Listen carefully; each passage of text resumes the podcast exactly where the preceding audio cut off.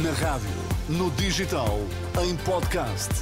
Música para sentir, informação para decidir.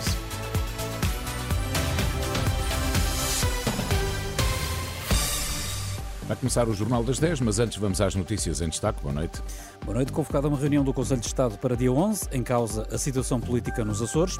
O Patriarca de Lisboa já se encontrou com vítimas de abusos sexuais cometidos por membros da Igreja e tenciona ter mais encontros. O Presidente da República decidiu convocar uma reunião do Conselho de Estado para o dia 11 de dezembro, no Palácio de Belém, uma decisão anunciada no site da Presidência, depois de Marcelo Rebelo de Sousa ter recebido hoje os partidos políticos representados na Assembleia Legislativa Regional sobre a situação política na região autónoma dos Açores, isto na sequência da não aprovação do orçamento para o próximo ano. De recordar que todos os líderes partidários regionais, hoje recebidos, defenderam eleições antecipadas, algo que deverá ser decidido após esta reunião do Conselho de Estado de dia 11. A nova Diretora-Geral da Saúde considera positivo o acordo alcançado entre o Governo e o Sindicato Independente dos Médicos, que prevê aumento já a partir de janeiro, isto apesar de a FNAM não ter assinado o entendimento. Ainda assim, Rita Sá Machado mostra satisfação, em especial numa altura crítica para o Serviço Nacional de Saúde. Da parte da Direção-Geral, a única coisa que, que aqui podemos dizer ou, ou, ou, perceber tem a ver com o impacto que isto vai trazer para os serviços de saúde e na nossa ótica, especialmente na altura em que nos encontramos, uh, na altura do, da saúde sazonal módulo inverno, para nós é importante que todos os serviços de saúde e não só estejam responsivos. Portanto, do nosso lado, estamos eh, satisfeitos Rita Sá Machado, diretora-geral da Saúde, em declarações aos jornalistas, onde aproveitou para apelar à vacinação contra a gripe e a Covid. O Patriarca de Lisboa já se encontrou e vai continuar a encontrar-se com vítimas de abusos sexuais eh, por membros da Igreja. Foi o que revelou esta tarde Dom Rui Valério, que garante estar na frente da batalha contra este crime.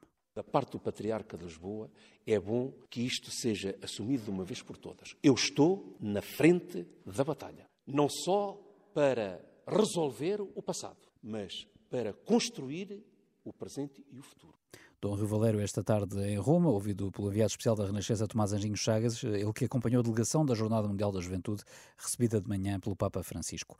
Por cá, a Proteção Civil registrou até às 7 da tarde perto de 600 ocorrências relacionadas eh, com mau tempo, a maioria na região de Lisboa, essencialmente devido a inundações. Não há registro de vítimas, continuam sob aviso amarelo os distritos de Setúbal, Évora, Beja e Faro, devido à previsão de chuva que pode ser por vezes forte.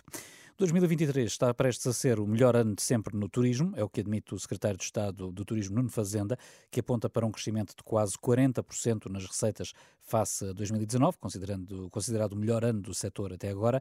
Já o presidente da Associação Portuguesa das Agências de Viagens e Turismo, Pedro Costa Ferreira, admite que este foi um ano de recuperação, mas mostra-se apreensivo com o próximo ano. Quando olhamos para 2024, uma guerra que se alonga e que se alastra para outras partes do mundo, a inflação que se mantém as taxas de juros que continuam a crescer, a instabilidade política internacional e agora também nacional.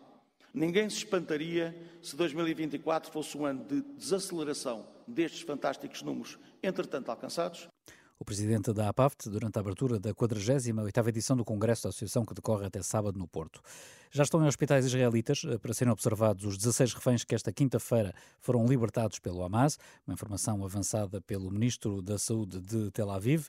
12 eh, reféns libertados são de cidadania israelita, outros quatro são tailandeses. Ainda não há entendimento entre as duas partes em conflito quanto a uma lista de reféns a libertar numa eventual nova ação do género.